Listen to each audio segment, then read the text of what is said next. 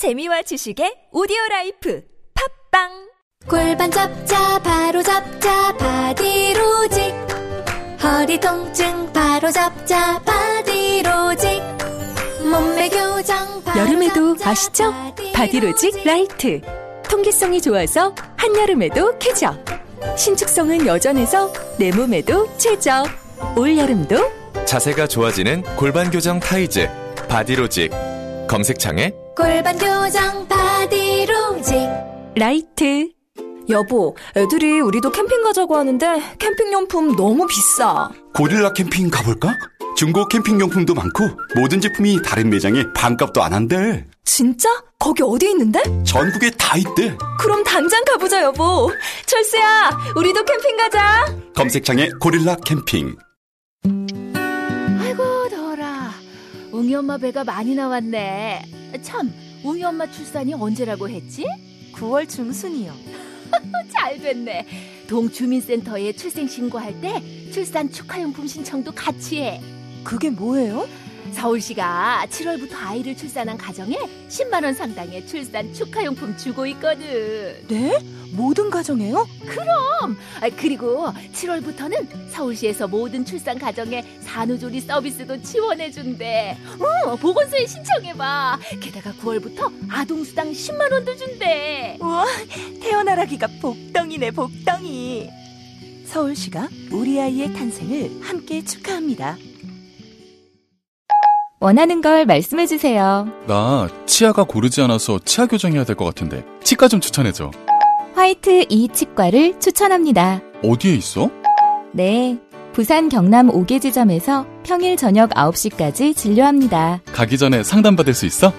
1544-2944로 전화를 연결합니다. 네이버에 화이트 이 치과를 검색하세요. 전화 문의는 1544-2944, 1544-2944.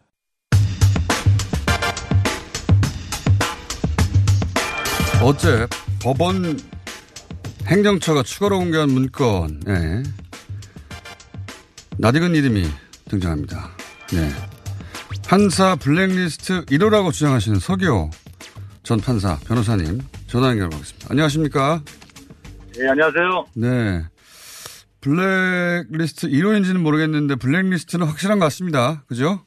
네, 이번에 그 재판 개입, 저도 그 사법농단의 피해자라는 게 예. 확실하다, 확실한 그 증거가 나왔습니다. 그러니까 그동안은 주장만 하셨는데 이번에 문건에 상고법원 입법 추진 환경 및 국회 통과 전략 문건 이런 문건에 어, 이름이 등장하셨는데 거기에 보면 이런 내용이 나옵니다. 어, 서기호를 고립시켜라. 무시하거나 고립시켜라. 법원에 대한 악감정으로 절첨, 점철되어 있다.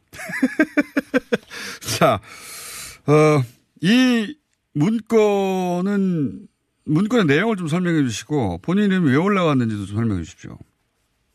방금 말씀하신 문건의 내용은요, 예. 어, 제가 상고법원 반대를 처음부터 적극적으로 네. 주장을 했었는데, 에, 2014년도 처음에 발의될 때는 민주당 의원들도 상당수가 찬성을 했습니다. 네네. 그래서 서기호 의원만 고립시키면 네. 다른 사람들을 다 아, 이렇게 그렇군요. 찬성으로 돌려 세우면 통과시킬 수 있다라고 네. 생각한 거죠.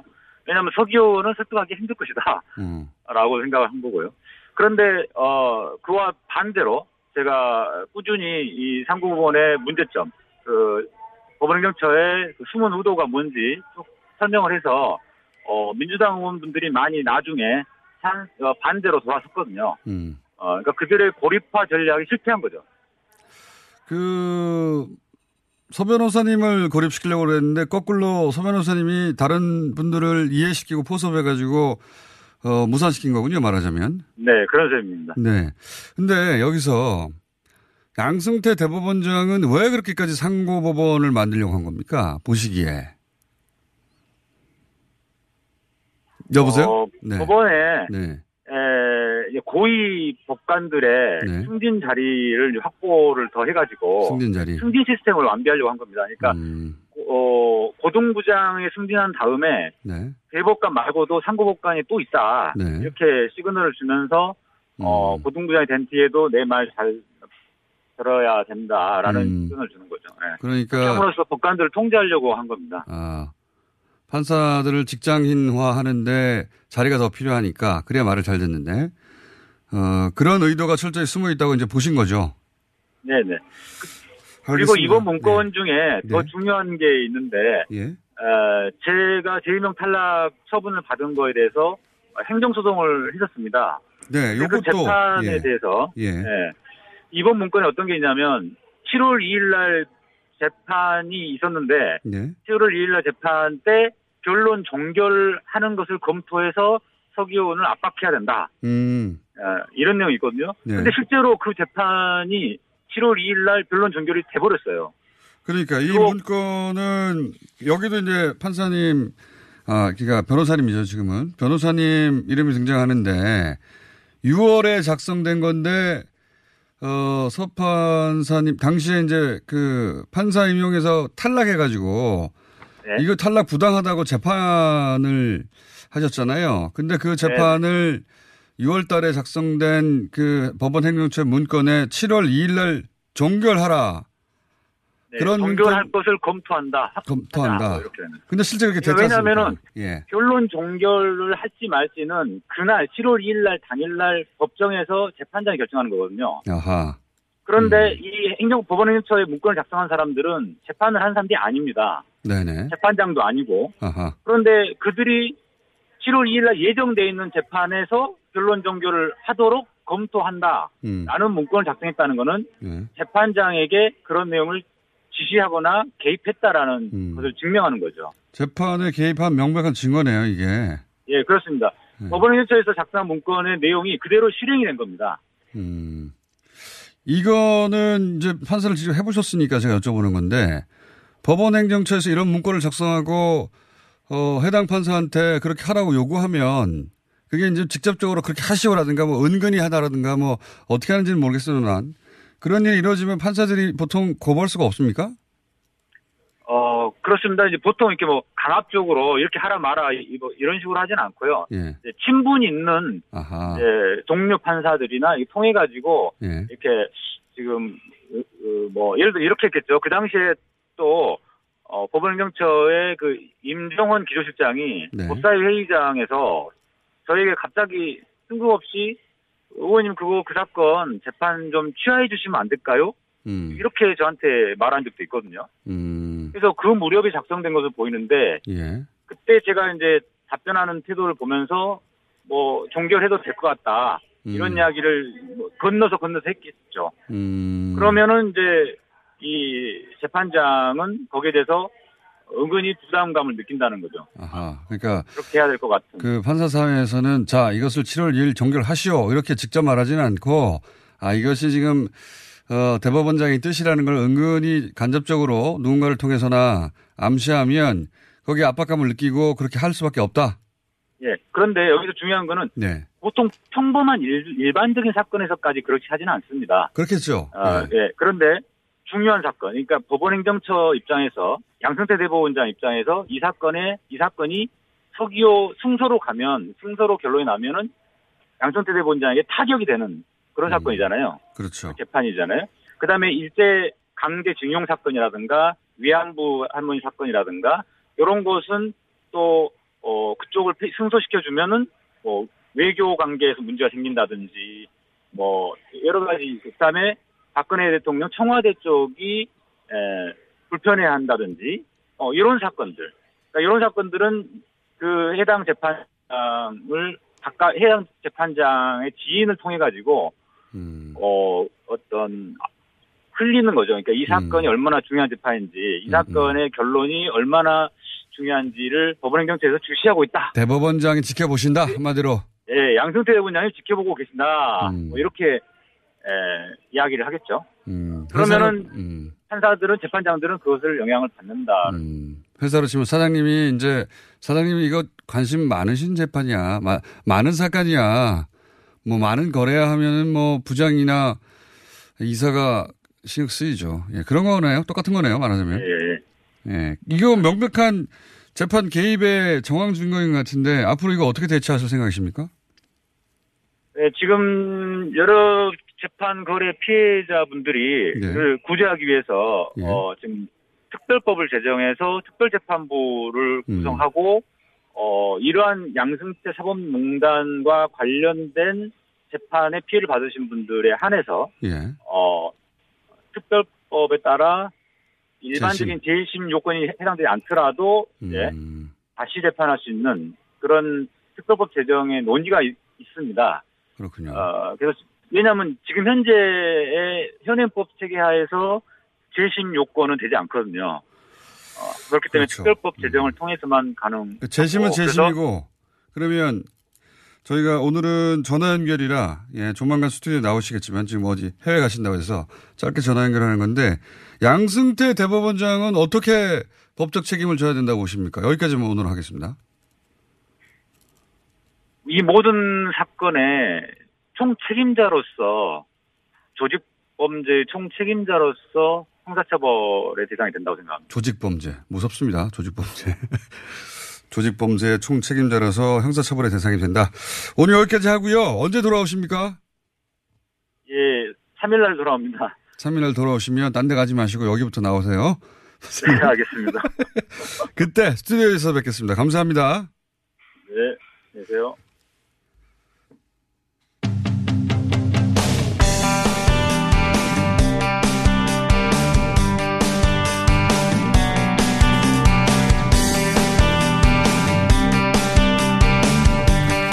민주평화당이 8월 5일 전당대회를 합니다. 새로운 당대표 선출하는데 어제 정동영 후보에 이어 유승엽, 최경환 후보 어, 세 분 치열한 경합 중이죠. 차례로 만나보겠습니다. 우선 유승엽 의원 전화 연결해 보겠습니다. 안녕하십니까?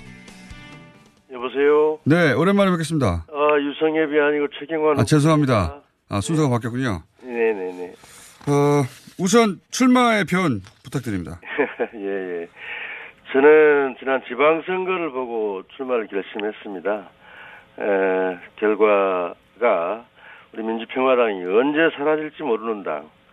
그렇지만 꼭 필요한 정당. 뭐 지역에서는 일당 독식을 견제하는 당 역할이 있고 중앙에서도 평화개혁 정당으로서 역할이 있습니다. 그래서 제가 비록 초선 의원이지만 좀 파격적 변화를 통해서 당을 살려내자 이런 자세로 이런 태도로 도전하게 됐습니다. 네. 방금 말씀하셨는데, 어, 지금 언제 사라질지 모르는 정당이라고 하는 위기감이 당내에도 있다고 하는데, 실제 정당 지지율도 그 호남에서도 민주당에 밀린단 말이죠. 그 이유는 어디에 있다고 보십니까? 뭐, 난 5, 6개월밖에 되지 않는, 음, 뭐, 초, 저, 창당된 지 5, 6개월밖에 되지 않는 정당이라는 한계도 있지만요. 존재감이 없습니다. 또 가치가 무엇인지, 비전이 무엇인지, 또 주장하는 정책이 무엇인지 뚜렷하지도 않고요. 또 교섭단체도 바꾸지 못하는 소수정당이라는 한계도 있고, 또 호남 지역당이 묶여 있다. 호남 지역당 이런 것들이 네, 그런 결과를 낳고 있지 않나 생각을 하고 있습니다. 네. 본인이 되면 호남 지역당이라고 표현하신 그 한계를 벗어날 수 있나요? 그렇습니다. 저희들은 호남 대변 정당으로서 역할은 해야 된다고 생각하고 호남의 지지를 기본으로 하고 있습니다만은 호남인들도 거기에 머물지 말고 전국 정당으로서 또 국가적 과제나 시대적 과제에 충실하라는 게 호남인들의 요구라고 생각하고 있습니다. 네. 그 민주평화당이 민주당이 못하는 역할 어떤 부분을 할 수 있는지 어필을 정확하게 해야 될 것 같은데요. 지금 호남인들 또 많은 국민들이 지난 대선 이후에 문제 이후 문재인 더불어민주당에 대한 그 전략적 지지를 계속하고 있는 것 같아요. 네. 그래서 호남인들은 남북 관계도 잘하고 적폐청산도 잘하고 호남에 대한 예산과 뭐 인사도 대우를 잘하고 그래서 저희들한테 문재인 정권 도와주지 뭐 또 합쳐버리지 뭐 그러, 그러느냐 네. 이렇게까지 이야기하고 있습니다. 그렇지만 지금 문재인 더불어민주당 정권도 균열 저짐도 보이고 또 몇 가지 실정도 나오고 또 정치적으로 또 패권할 길도 보이는 것 같고 이제 문재인 정권도 객관적으로 보는 시각들이 나타나기 시작하고 우리 민주평화당이 견제 세력으로서 또 평화개혁 세력 한 축으로서 역할이 더 부각되리라고 생각하고 있습니다. 네. 어, 방금 말씀하신 그, 그, 여론, 그러니까 호남의 여론도 민주당과 통합 가능성을 얘기한다고 하는데 그런 가능성은 있습니까? 지금은 지금은 그런 이야기를 하- 하시는 분들이 간혹 있는데요. 이번에 지방의회나 지방정부 구성 과정에서 의회 독식 현상, 독식 현상을 보면서 아, 이러다가는 안 되겠다. 지역 정치에서 견제 세력이 사라져 버렸다. 이러면서 민주평화당의 역할을 더 보고 있고 지금 또 하나는 저 더불어민주당 문재인 정권 또 통합할 의사가 없는 것 같습니다. 2020년도에 지역에 묶여서 이렇게 활동하는 에, 평화당 세력들을 밀어내버리자는 태도인 것 같아요. 그- 그- 그런 가능성은 없는 것 같습니다. 네. 네, 그러니까 총선 이전의 통합 가능성은 민주당도 원하지 않고 네. 어, 민주평화당 입장에서도 어, 견제 세력으로서 측에서 존재하는 게 더 낫다고 판단하시기 때문에 그런 가능성이 매우 낮다 이렇게 보시는 네, 거죠. 보고 있습니다. 네. 어, 어제 정동영 어, 후보에게 배정한 시간이 있기 때문에 똑같은 시간이어야 하기 때문에 지금 몇 분 안 남았는데 네. 인지도로 보자면 어, 어쨌든 정동영 후보가 가장 높은 상태인데 네. 정동영 후보는 뭐 경력도 많고 사실 여러 가지 대선 후보도 했고 했는데 정동영 후보가 안 되고 본인이 되어야 하는 이유가 있습니까? 왜 안 되는 거죠? 예, 정동영 후보님 그 경, 경륜과 인지도를 누가 따라가겠습니까? 그렇지만은 저는 당을 삼각축으로 운영하자 이런 이야기를 하고 있습니다. 당은 저희들 같은 신진이나 추선들이 맞고 국회는 또 중진들이 맞고 어떤 당이라도 대선 후보가 있어야 됩니다. 저는 그런 점에서 정동영 의원님이나 천정배 의원님이나 그 개혁성을 누가 따라올 수 있겠습니까? 그런 점에서 그분들이 대선 2022년 4, 4년 후에 대선 후보로서 역할을 좀 해주셨으면 좋겠다. 그렇게 되면 우리 당을 주목하지 않겠느냐 이런 생각을 하고 있습니다. 정동영 후보는 당대표 말고 대선 후보하고 당대표 나에게 달라 이런, 이런 말씀이신 거죠? 예, 예. 근데 그렇게 따지면 유승엽 어, 의원도 그러면 2022년에 대선 후보가 되어야 할 분이기 때문에 당대표가 안 되는 겁니까? 아닙니다. 유성엽 후보는 아직 젊으시고 경험도 많고 예. 정치적 정령도 근데 유승엽 의원은 그 이유가 아니라면 왜 안 되고 본인이 돼야 되는 거죠? 예, 유성엽 후보님 뭐 중진으로서 여러 가지 역할도 있고 예. 에, 에, 더 파격적 변화를 그, 어, 통해서 국민들의 관심을 끌어낸다는 점에서는 아, 유승엽 의원 후보는 파격적 변화를 못할 뿐입니까? 아무래도 뭐 삼선 의원이시고 많은 정치권에서 활동을 하셨지만 그 변화의 초점에 있어서는 제가 강점이 있지 않나 생각합니다. 아, 유승엽 의원은 삼선이라 때가 묻었다. 아, 제가 묻었다는 건 아니고요. 좋은 파트너입니다. 조, 좋은 파트너이나 본인보다는 개혁성이라든가 새로운 발상의 전환 어, 이게 좀 부족해 보인다 이런 말씀이신 거죠? 그, 저, 유성애 모임도 개혁성 발상을 전하는 뛰어난 분- 분이십니다. 그러면 뛰어난 분보로 하라고 하면 되지 않습니까? 아, 근데 저- 경쟁이니까요. 예. 네. 그 변화 쇄신의 입장에서는 유성애 의원과 같이 하고 있습니다. 네. 같이 하고 있다는 얘기는 혹시 연대할 수도 있다는 얘기인가요? 그건 아니죠. 그건 그 당원들이 예. 당원들이 저희, 저희들이 1인 2표자이기 때문에 예, 어떤 판단이 있으실 거라고 생각합니다. 네. 1인 2표제면 지금 결선 투표가 있나요, 혹시? 없습니다. 예. 예. 1등이 당 대표가고 2등부터 5등까지는 최고위원을 맡습니다. 네. 그럼 최고위원이 그 1인 2표라는 게 지금 아, 딱히 제가 이해가 잘 안 돼서 그, 아, 한 사람이 한 당원이 두 명에게 투표를 할 수 있다는 겁니다. 예. 그 말씀 알, 알겠는데 네네. 그럼 유승엽 의원 한 표 주고 나머지 한 표는 저를 달라는 그런 전략이십니까? 저를 먼저 한 표 주시고 유성엽 의원, 아, 유성엽 의원이나 다른 계획 정동영 의원은 일단 주지 말라는 말씀이시군요. 자, 이게 별로 안 남아서 오늘부터 시작이죠. 네, 오늘부터 10시 투표가 시작. 알겠습니다. 결과 나오면 네. 저희가 어, 전화 한번 더 드리겠습니다. 그때는 스튜디오 부탁드립니다. 네. 네, 감사합니다. 네. 네, 지금까지 민주평화당 최경환 의원이었습니다. 이어서 어, 경합 중이신 유승엽 의원 연결되어 있습니다. 안녕하십니까? 예, 안녕하세요. 네, 오랜만입니다. 예, 예, 정말 오랜만입니다. 네, 출마의 변 부탁드립니다. 어, 얼굴이 좀 바꿔져야 되지 않겠어요? 그, 그저 그런 얼굴, 이미 많이 알려진 얼굴이 등장했을 때는, 어, 국민들이나 이런 많은 분들의 관심을 끌어내기가 어렵겠죠. 그래서 아, 정동영을 꺾고 유성엽이가 되었다라는데 유성엽이 도대체 누구지? 그래도 좀 관심을 기울일 수 있는 거 아니겠습니까? 야, 그런, 그, 그, 그런 의미라면 최경환 후보가 되는 게 훨씬 더 파격적이지 않습니까? 어, 물론 그럴 수도 있죠. 그런데 이제 거기에 한 걸음 더 나아간다면은 예. 지금 우리 대한민국 경제가 매우 어려워지고 있지 않습니까? 네. 어, 이명박, 박근혜 거쳐오면서 어려워지고 또 문재인 정부 들어와서 더 어려워지고 있 습니다. 그래서 어, 사실 저는 지금 우리 현존 정치권에 있는 한 300여 명 뭐 국회의원 포함해서 제가 나름대로 경제를 제대로 좀 공부하고 준비를 많이 한 사람이라고 스스로 그 자부를 하는데 스스로 생각하시고 다- 남들도 인정해 줍니까? 어, 아직까지는 뭐 100% 인정을 받지는 못했습니다만 어, 아마 가장 내용적으로는 지금 현재 우리 시대 상황, 시대 정신은 경제를 살려내라, 먹고 사는 문제 좀 해결해라 이게 어, 국민의 명령이고 당부인데 여기에 그래도 제일 잘 부응할 수 있는 사람이 어, 저는 유성엽이다 이렇게 생각을 해서 어, 제가 나선 것입니다. 예. 먹고 사는 문제는 유성엽에게.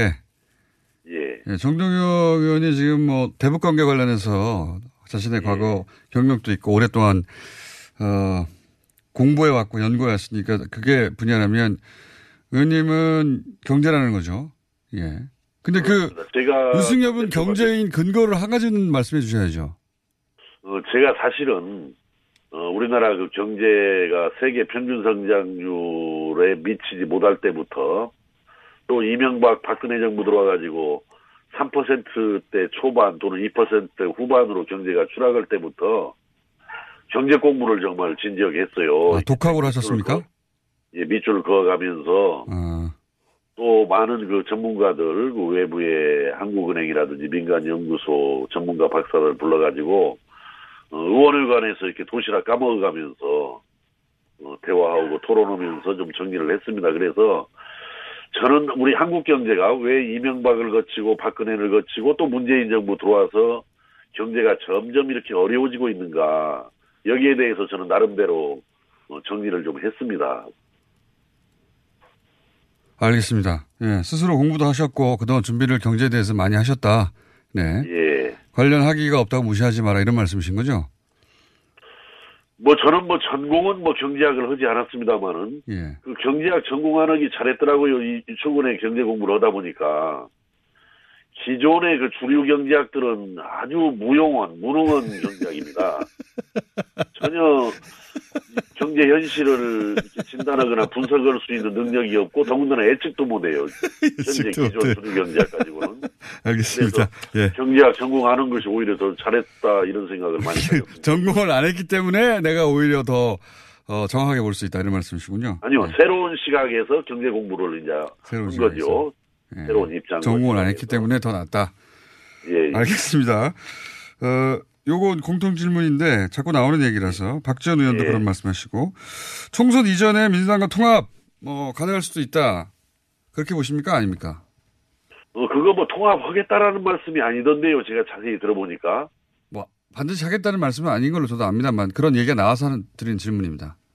어, 저는 그 민주당이 현재 대단히 그 어렵게 가고 있기 때문에 예. 괜히 거기 들어가서 덤태기 뒤집어 쓸 이유가 없다라고 생각합니다. 그렇게 따지면 민주당은 그 지금 민주평화당 지지율이 그래도 10배 이상인데 그 거기가 어려우면 민주평화당은 어떻게 됩니까? 아니, 아니요. 현재 그 지지율, 현재 상태가 그렇습니다만은 예.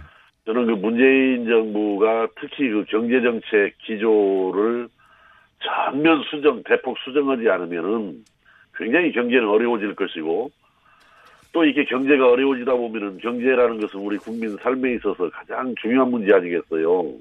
키워드를 단대로 잡으셨군요. 예. 저는 문재인 정부는 어, 실패로 귀결될 가능성이 매우 높다 이렇게 보기 때문에 괜히 거기 끼어 들어가 가지고 주눅게 들어가 가지고 그 덤태기 다 뒤집어 쓸 이유는 없는 거 아닙니까? 그렇게 따지면은 그렇게 해서 예를 들어서 민주당의 지지율이 계속 곤두박질을 쳐서 뭐한 자리 숫자로 떨어진다 이렇게 예상 하셨다고 치면 이미 그렇게 한 자리 숫자가 돼 있는 민주평화당보다는 낫지 않습니까 그래도? 아니죠. 우리는 올라갈 가능성이 아, 올라갈 가능성. 거기는 내려갈 가능성이 매우 큰 알겠습니다. 거죠. 알겠습니다. 그래서 이제 좀 시간을 두고 봐야 돼요. 이 시간을 두고 봐야 되지 현재 상태 볼 일은 아니고 그래서 제가 들고 나온 공약이 이번에 네. 당 대표에 나오면서 들고 나온 공약이 어 2020년 21대 총선에서는 원내 일당을 만들겠다예요. 원내 일당은요. 뭐 정동영 후보께서는 뭐15% 정도로 지지율을 끌어올리겠다라고 말씀하는데 네, 그건 저 3, 4등 하자라는 이야기거든요. 알겠습니다. 그러나 저는 원내 일당을 지향하자, 목표로 하자. 이것이 그렇죠. 뭐 목표는 크게 잡을 수 있습니다. 아니 아니 목표가 잡아야 또 이룰 수도 있는 겁니다. 알겠고요. 자, 어, 요 질문을 드리지 없습니다. 어, 정동영 후보도 나왔고, 그리고, 어, 유승혁 후보보다 훨씬 젊은 최경환 후보도 나왔습니다. 경륜 많은 후보와 굉장히 젊고 심선한 후보도 나왔는데, 유승혁 후보가 그 둘 말고 꼭 돼야 하는 이유가 있습니까? 두 사람 왜 안 되죠? 어, 저는 엊그제 그 정동영 후보께서 우리 민주평화당이 가야 할 점으로 그 민주당과 정의당 사이에 그 넓은 지점으로 가야 된다라고 네네. 말씀하셨고 좀 더 진보적이 아, 돼야 절대 된다. 우리 정동영 후보가 돼서는 어, 우리 민주평화당의 미래가 없겠구나라는 것을 확신을 했습니다. 글로, 걸로 가면 안 됩니까? 우리가 서- 설 자리가 없어요 거기에는. 음, 거기는 설 자리가 없다. 더 넓은 광야로 나섰을 때 우리가 원내 일당도 될수그 있고 넓은 광야는 그러면 어디입니까? 민주당과 자유당 사이입니까? 어, 현재 저는 그 몸통을 우리가 지향해야 되지 않겠는가 이런 생각을 갖습니다. 왜 그러냐면은 어, 진부한 그런 이념 논쟁 속에 빠져가지고는 미래로 나아갈 수가 없는 것이고 너무 좁아요 거기는 그렇기 때문에 그럼 더 넓은 데는 어디죠? 그걸 말씀해 주십시오. 어, 넓은 광야는 지금 차고 넘쳐 있습니다 현재. 그러니까 정치 지형으로 말씀해 주시면 어, 비유적으로 민주당과 자유한국당 사이입니까? 아니면 민주당과 어, 정의당 그렇게 뭐 굳이 예, 굳이, 굳이? 그 지점을 현존 정치 지형 속에서 예, 예. 이야기한다라면은 어, 민주당과 자유한국당 사이가 아, 그렇군요. 민주당과 정의당 사이보다는 훨씬 넓고 음. 가야 할 길이다 이렇게 생각합니다. 그것은 그건 알겠고 최경호 후보는 왜 안 되는지 짧게 말씀해 주시면 시간이 다 될 것 같습니다. 아 적용한 후보 훌륭하신 분이죠. 뭐 돼야 됩니다. 그래서 다만 제가 1등으로 되고 적용한 후보가 2등으로 돼야 되는 아까 인터뷰 좀 잠깐 들어보니까 적용한 먼저 찍고 유성엽이라고 그래서 제가 깜짝 놀랐는데 아마 유성엽이도 되고 적용환이도 뭐 바로 차석으로 이렇게 돼서 아, 그러니까 원하시는 건 두 분 중 한 분이 당 대표가 되고 그리고 그 두 분 중 한 분이 최고위원 1등 하는 것을 원하시는 거군요. 아니 아니 제가 대표가 되고 그러니까요. 적용환 의원이 어, 차석 차석으로. 수석 최고위원이 되었어야지. 예, 어쨌든 최경원 의원은 본인이 당대표하고 유승민 의원이 첫 번째 최고위원이 되길 원하시는 거고. 그런 정도의 연대는 있군요, 그러면. 뭐 연대라기보다도 자연 발생적으로 우리 새로운 어떻든 변화와 쇄신을 위해서는 새로운 간판이 필요하다 이렇게 봤을 때그 정동영 후보가 공동의 적으로 보면 되겠군요. 예. 뭐 적이라기보다는 저는 제가 당 대표가 되면은 어, 정동영 의장님은 한반도 평화 특별위원장으로 모시고 네. 또 전정배 전 대표는 정치개혁 정치발전 특별위원회 위원장으로 모시고 알겠습니다. 박지원 전 대표님은 대외협력 조정 특별위원장으로 이렇게 모셔서 알겠습니다. 이게 무슨 한 사람이 당을 이끌어가는 이런 거라기보다는 하나의 팀이 돼서 하나의 팀이 돼서 이끌어가는데 다만 저도 특별위원장을 하나 겸임하려고 그럽니다. 제가 당대표가 되면. 그 구체적 계획은요, 당대표 되시면 알려주세요. 되니까 하나는 그래도 가져야죠. 그래서 가져야죠. 경제회생발전 특별위원회 위원장을 제가 겸임을 해서 알겠습니다. 의원님, 예, 다른 분들하고 시간이 똑같아야 되는데 다, 다 돼가지고요. 자, 결과 나오면 스튜디오에 모시겠습니다. 예. 네. 오늘 말씀 감사합니다. 꼭 불러주시기 바랍니다. 알겠습니다. 예, 예. 예, 감사합니다. 유승엽 의원이었습니다. 오빠, 우리 어디 가는 거야? 정수 가지. 와, 우리 말 타러 가는 거야? 그렇게 좋아? 고민하지 말고 장수로 오세요. 온 가족이 즐기는 승마 체험과 국내 최대 규모의 말역사 체험관 등 장수에는 정말 볼 것, 누릴 것들이 넘쳐난답니다. 말의 심장 소리를 직접 느껴보는 장수에서의 하룬 여행. 장수는 항상 가까이 있습니다. 주말 여행은 장수로. 승마 체험 예약은 063-350-5486. 현우야, 편한 알바 없을까? 손쉽게 글 쓰면서 돈 버는 알바가 있지. 어? 그게 뭔데? DB팩토리라고 시간과 장소에 구애받지 않고 간단한 글쓰기로 알바를 할 수 있어. 그리고 P&B 마케팅의 자회사라서 믿을 수 있다고. 아직도 최저임금 받고 아르바이트하고 계세요? 디비팩토리는 최고의 수익을 보장합니다. 네이버에 디비팩토리를 검색해 보세요. 오빠, 나 요즘 고민 있어. 뭔데? 헤이브로 올인원 파워바를 아는 오빠한테 줬는데, 아, 요즘 이 오빠 너무 섹시해. 응? 왜? 향이 좋아서 샤워할 때마다 쓴다는데, 그 향이 온몸에 배가지고 은은하게 향이 나는 게 엄청 설레는 거 있지? 그래. 그럼 나도 써볼까? 진짜 꼭 한번 써봐. 이거 완전 물건이라니까? 여자의 마음을 훔치는 향수 비누 헤이브로 올인원 파워바 포털에 헤이브로를 검색하세요. 헤이브로. 오늘 녹음 끝나고 한 잔? 술 끊는다며. 술 끊겠다는 결심들 많이 하시는데요. 네. 쓸데없는 짓 하지 마시고요. 네, 술 친구미 있잖아요.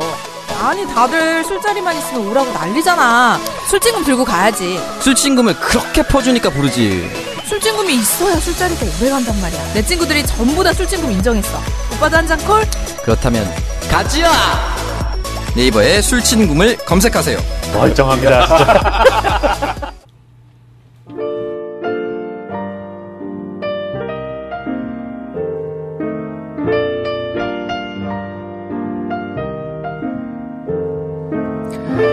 기무 전역자입니다. 선발 때부터 빨갱이 걸러내는 사상 검증 엄청 합니다. 네. 자, 기무사가 어떤 곳인지, 예.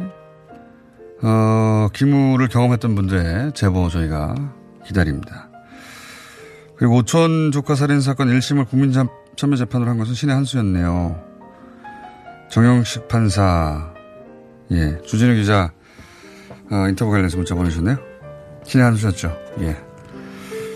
어, 기무를 직관적으로 경험하신 분들의 제보 내지는, 네. 문자, 연락 기다립니다. 여기까지 하겠습니다.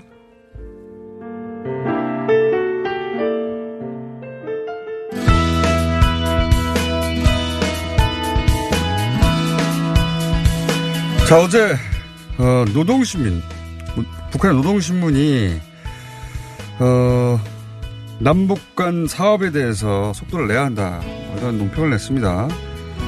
개성공단 재가동 준비, 어, 김진양 개성공업지구 지원재단 이사님 다시 한 번 모셨습니다. 안녕하십니까. 네, 반갑습니다. 고맙습니다. 지난 시간에 나오셔서 올해 안에 될 수 있을 것 같다고 희망적인, 네. 올해 안에 반드시 해야 된다. 네. 그리고 시대적 분위기도 올해 안에 가능할 것 같다. 이런 네. 정도 이야기를 했습니다.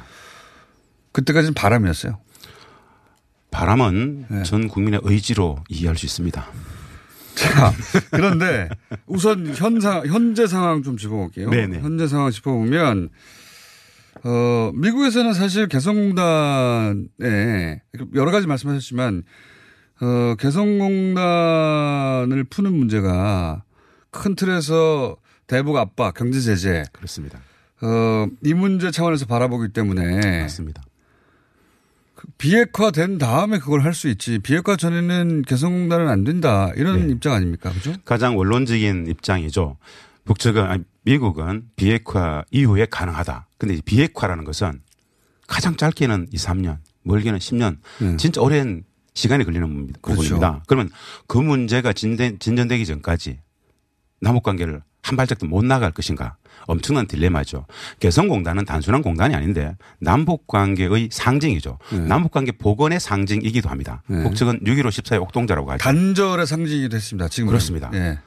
남북 관계 평화적 남북 관계의 상징으로 인정하는 개성공단을 열지 못한다라는 것은 4.27 판문점 선언이 지난 지 벌써 3개월이 지났는데 남과 북은 원하지 않습니까? 그렇죠. 사실은. 남과 우리 남과 북은 하고 싶은데 우리 정부도 유엔 안보리에다가 개성공단에 그렇습니다. 관해서 사무소 열게 해달라고 하지 않았습니까? 그렇습니다. 네. 현재 개성공단 재개하고 좀 다른 차원의 문제이긴 하지만 개성공단 안에는 남북 공동 연락 사무소 설치 준비를 지금 한 달 반째 계속 하고 있고 매일 네. 출퇴근하면서 사무실 정비를 하고 있습니다. 네.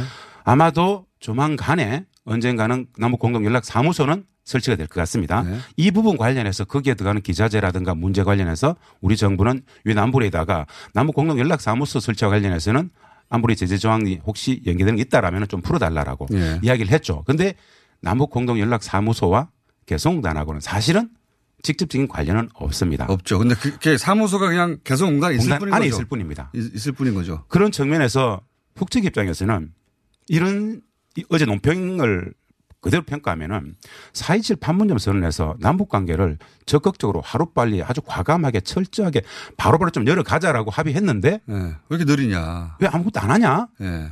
언제까지 이럴 거야? 이런 좀 답답함을 예. 노동신문 논평으로서 현재의 남북 관계의 관계 진전을 무엇이 가로막고 있는가라는 표현을 하면서 세 페이지에 걸쳐서 굉장히 꼼꼼하게 꼼꼼하게 지적을 했는데 예. 그 상징으로서 개성공단 문제를 지적했습니다. 그 렇겠죠. 네, 예. 그러면서 공단 문제를 지금 당장 제기하자는 게 아니지 않느냐. 예. 아니 뭐 기반 시설 같은 거는 지금 들어가지고 예. 천천히 점검도 해도 될 텐데 네. 왜 그런 거조차 안 하느냐. 우리가 안 한다기보다는 미국이 못하게 하는 거 아닙니까? 정확히 말하면? 사실은 한미 관계의 아주 미묘한 어떤 흐름이 있습니다. 우리 정부 입장에서는 이렇게 엄청나게 어렵게 온 과정 속에서 미국과의 공조 속에서 잘 좀 풀어가려는 조심스럽게 조심스럽게 그렇죠, 조심스럽게 그렇죠. 예. 가져가려고 하고 그것 자칫 잘못 풀면은 미국의 대북 압박이 더욱더 가속화되면은 예. 전체 일을 거- 거스를 수 있다. 이런 좀 우려가 있죠. 남한 정부만 우리 정부만의 결단으로 모든 게 가능했으면 벌써 했겠죠. 남북만이 할 수 있다라면은 예. 진짜 쉬운 건데 자 여기서 다른 게 하나 있습니다. 북측은 예. 개성공단은 남북이 합의해서 했던 것이다. 예. 그러니까 좀4.27 판문점 선언도 했으니까 남북이 좀 주도성을 가지자라는 입장이고 남- 우리 남- 입장에서는 예. 한미 관계도 있기 때문에 그러니까요. 뭐 미국이 안보를 통해서 막 압박하고 있는데 우리는 상관없어 우리 가버려. 그러면은 관계가 틀어지지 않습니까? 스탠스가 어긋나겠죠. 예. 이 딜레마가 있는 겁니다. 우리 민족끼리의 합의는 참 유효하고 절실하긴 한데 또 다른 큰 상수로서 국제사회 공조, 안보리 제재 이 국면에서 굉장한 지혜를 만들어내야 되는데 어떻게 지혜를 발휘합니까 도대체? 저는 이렇게 생각해 봅니다. 어떻게 풀어야 됩니까? 저는 예. 개성공단 재개를 당장 할 필요는 없습니다. 네네. 북측이 요구하는 것은 진정성 있는 우리 정부의 의지라고 봅니다. 하려고 그러면은 보여주는 것. 예. 그럼 뭐냐? 개성공단을 재개하는 데는 시간이 걸릴 겁니다. 예. 지금 조만간에 예. 개성공단 재개가 아닌 예. 재개를 위한 사전 점검 차원에서 기반 시설이라든가 공단을 한번 우리 정부가 보는 것이죠. 들어가서 음. 지금은 사실 남북 공동연락 사무소 주면 하고 있단 말입니다. 예. 들어간 김에 예. 이 시설 저 시설도 쭉 둘러보면서 아, 공정을 돌려면 돌아갈 수 있는가? 그렇죠. 뭘 준비해야 되냐 새로. 예. 음. 공단 재개라는 것은 125개 기업들이 들어가서 공장을 돌리는 것이 재개지 않습니까? 예. 그 재개가 아닌 언젠가는 향후에 안보리 제재라든가 미국의 경제 봉쇄가 일부 좀 해제될 것이라고 전망되어진 것을 상황을 간- 가정하고 예. 우리가 먼저 기반 시설들을 하나하나 조심스럽게 사전적으로 점검하는 과정 자체가 북측한테는 아 남측. 음. 남측 당국이 언젠가는 열고자 할 의지가 있구나 사실 판문점 선에 입각해서 적극적으로 뭔가 준비를 하는구나라는 메시지를 줄 수도 있고 미국이라든가 안보리 제재 속에서는 그쪽에서는 우리 지금 재개하려고 하는 거 아니다. 다만 이 준비들을 먼저 해두겠다는 것이다. 그? 그러면서 예. 이렇게 얘기할 수 있습니다. 개성공단은 원래 북측의 시혜적인 공간이 아니다. 우리 남측의 경제도 문제지만 가장 근본적으로는 공단 재개를 위한 과정 자체가 비핵화를 비핵화 문제에 도움이 될 수 있다. 어떤 논리로 그렇게 연결되죠? 사실은 개성공단의 본질을 들여다보면 예. 돈 때문에 한 것이 아니고 남과 북의 정치 군사적 긴장을 넘어서 평화를 제도화시키기 위해서 했던 방식이고요. 네, 네. 사실은 안보리 제재가 왜 경- 개성공단을 직접 제재하지는 않습니다. 연관 내용이 있는데 혹시 대량 현금이 더 갈까 싶어서 그걸 걱정하는 거란 네, 말입니다. bulk cash. 예. 그런데 개성공단을 통해서 북측에 현금이 안 들어가도 되지 않습니까? 현금을 안 주면 어떻게 해결하죠? 현물을 줄 수 있지 아, 않습니까? 현물, 아, 지난번에 말씀하신. 예. 이런저런 방법이 많다 이거죠. 북측은 그 모든 것을 열어놓고 네. 개성공단은 6.15와 10.4의 상징인데 이것도 못 풀면서 앞으로 다른 거 다 할 수 있겠니?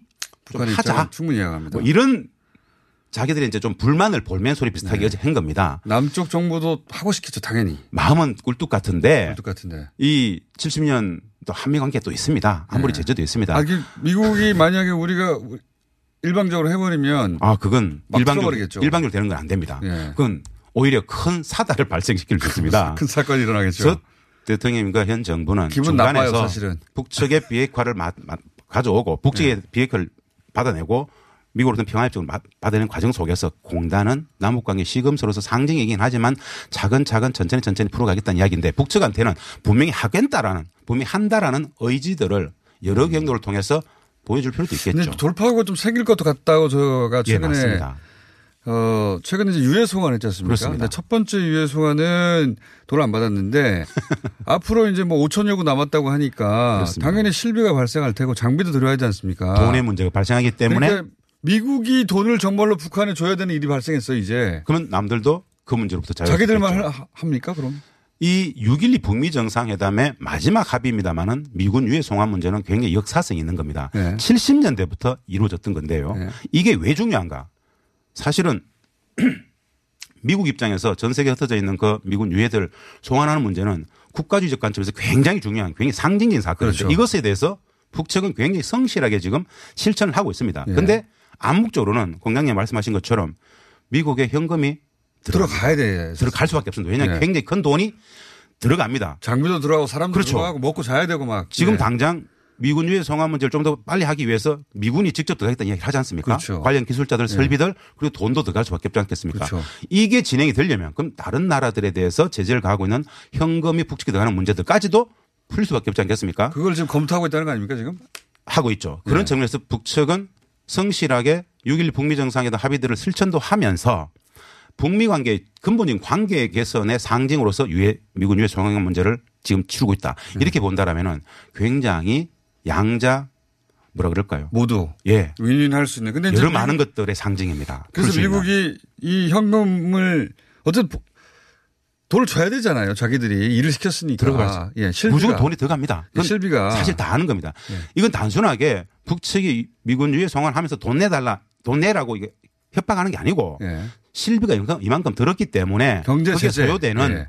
경비는 귀측이 부담했으면 좋겠다라고 해서 미국은 당연히 부담하겠다. 예. 그렇게 거래가 되는 금액들이기 때문에 그 금액이 거래된다는 이야기는 사실은 개성나이라든가 다른 경제 제재들을 하고 있는 과정 속에서 일부라도. 대량 현금 문제가 되는 거 들어가는 것을 막고 있었는데 그런 부분들도 같이 풀릴 수 있는 상징적인 조치로서 여기서 개성공단 일부가 문제가 같이 그렇습니다. 들어가가지고 풀릴 수 있는 맞습니다. 돌파가 생길 수 있지 않을까요? 예. 저는 그런 상황들을 적극적으로 좀 활용할 필요가 있겠다는 생각이 들기도 하고 이렇게 미군 유해 송환 문제를 부르터서 최근에 북미 관계가 아주 미식이지만은 나아지고 있습니다. 그러면은 8월 말 9월 이후에 미국이 북에 대해서 좀 상징적인 제재들을 몇 가지 좀 해소해 줄 수 있는 과정이 나올 수도 있습니다.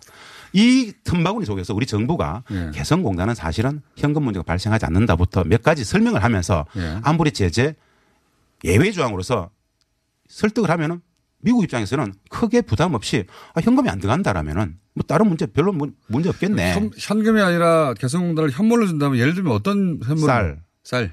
내지는 북측의 경공업 제품 소비재 제품 펀드. 그걸 북측도 원합니까? 현금이 아니라 그런 게. 안할 좀- 이유가 없습니다. 왜냐? 예. 북측은 개성공단을 달러 때문에 한 게 아닙니다. 혹시 북측 관계자한테 현물로도 가능하냐고 물어보신 적 있어요? 예전에 2009년 10년 예. 협상을 많이 하던 시절에 제가 예. 그때 당연히 당사자셨죠. 예. 그다음 협상할 때 북측이 먼저 요구했었습니다. 지금 국제 곡물시장 가격이 너무 폭등했다. 예. 이것으로서 우리 도무지 쌀을 공급을 안 되니까 우리 임금을 안 받을 테니까 차라리 현물로 차라리 달라. 쌀을 주, 면 어떻겠느냐. 아. 우리 국내에 말입니다. 예. 수천 톤의 수천만 톤의 수천 톤의 이 쌀이 있습니다. 예, 예. 국제 우리 국내 실제로 버리기도 하죠. 국내 정부가. 쌀 가격 안정을 위해서 예. 그냥 비축 창고에 오랫동안 갖고 있다가 그냥 처리합니다. 버립니다. 예. 이런 쌀들을 예. 북측에 주면서 현물 주고 개성당 자, 가동하고 현재 쌀을 원하는지 다른 걸 원하는지 모르겠는데 하여튼 줄 수 있죠. 그런 주- 북측이 중요한 것은 개성난을 통해서 다른 거 아닙니다. 남북 관계의 시금석 상징인 개성난 재개도 못하면서 다른 걸 풀어갈 수 있겠냐. 하자, 하자, 좀 하자 이런 이야기입니다. 아, 이거 지금 저희가 어, 계속 얘기 중인데 근데 돌파구가 좀 나올 것 같다는 생각에 네네. 모신 거기도 하고 근데 입주 기업들은 애가 타겠습니다. 사실 입주 기업들은 이게 생업의 문제인데 예. 125개 제조업 기업과 75개 영업 기업이 있습니다. 이들은 하루하루가 빨리 들어가는 것 자체가 최대 보상이라 그럽니다. 네. 그분들의 삶은 공단 아니면 개성난 아니면 다른 데서 아무것도 못하는 업체들입니다. 그럼 지금 어떻게 대기 상태입니까 그냥? 대부분의 기업들은 국내에서 연명하고 있고요. 한 12개 기업은 그냥 손 놓고 아무것도 못하고 있고 30개 기업은 베트남이라든가 동남아에 나가 있는데 네. 이 기업들은 오매불망 개성난이 열리면 우린 같이 다 들어갈 거야. 바로 돌아온다. 좀 열어달라라고 계속 촉구도 하고 우리 이렇게 못 기다리겠으니까 들어가서 우리 시설에도 좀 점검하고 공장 좀 보고 오겠다. 그래서 그 요청을 했는데 백 몇십 명이 가보겠다고 했는데 우리 정부 입장에서는 예. 이 기업인들을 들여보내면 예. 아, 또 미국 입장에서 또 이것을 또 지적하고 나오고 좀 갈등이 생길까 싶어서 조금만 기다려달라, 조금만 기다려달라. 전체적으로 조금만 기다려달라. 네. 안 하겠다는 게 아니라 안 하겠다는 건 아니다. 조금만 분위기가 기다려달라. 만들어질 때까지 조금만 기다려달라는 거 아닙니까? 그렇습니다. 근데 이제 북한에서는 그 분위기를 남쪽 정부가 빨리 적극적으로 만들어라 이거 아닙니까? 북측 입장에서는 그 기업들이 들어와가지고 당장 재개하자는 것도 아니고 설비 정도 보겠다는데 그것도 승인을 유보하냐. 답답한 거죠.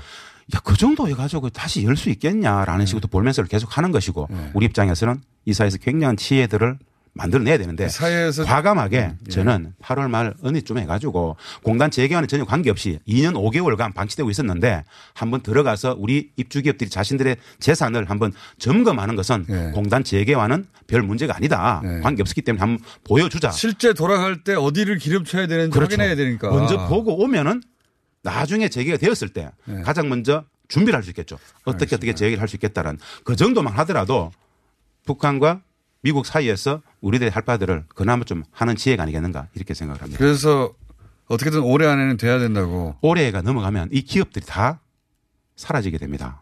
다 사라지게 하겠습니까? 한 반 정도는 다 한 반 정도는 예. 대부분 영세한 기업들이어서 자, 1분 남았는데요. 이 사장님이 저는 뭐 오래전부터 인터뷰 해와서 잘 아는데 네. 개성공단에 왜 이렇게까지 매달리시는지 이게 왜 그러냐면 카이스트. 교수도 잘리시면서 이게 그거 아니라니까요.